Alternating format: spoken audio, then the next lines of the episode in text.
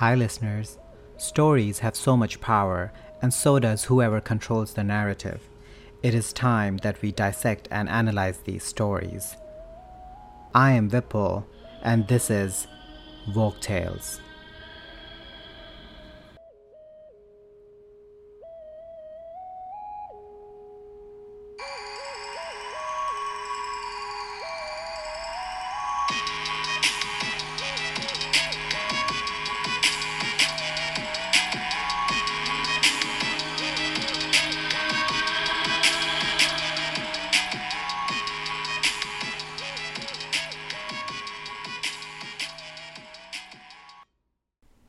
Hi everyone. This is a story of wronged lovers, a Chinese fairy tale taken from the 1974 reprint of Ruth Manning Sanders' A Book of Charms and Changelings. This is a story of Chien-Nang, who is torn between her father and the love of her life. She figures out a way how to be with both, but will we find out who is real and who is the changeling? On that note, it's story time. A wealthy man with a beautiful daughter called Chien-Nang employs his nephew, Wang Cho, to do his accounts and is horrified when the cousins fall in love. Not because they are related, that wasn't so unusual in the past, but because he's got another, richer man in mind. So he sends his nephew off to the river and take a boat and find work elsewhere. The key word in this sentence being elsewhere.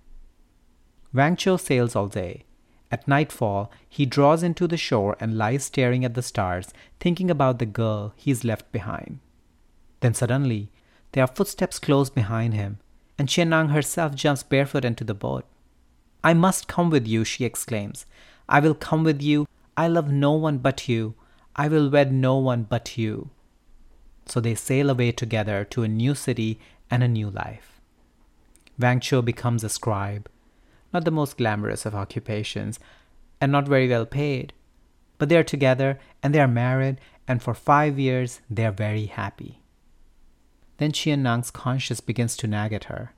She wants to see her father to find out whether he has forgiven her elopement, and Wang Cho agrees. But when they reach her former home, he insists she remains in the boat until he is sure that her father isn't angry. He certainly doesn't expect to be seized the moment he comes in his uncle's sight and hugged like a lifeline. It's a promising start, though. Wang Cho explains that he and Chien-Nang are married and they're happy that she's waiting on the river and wants to see her father again.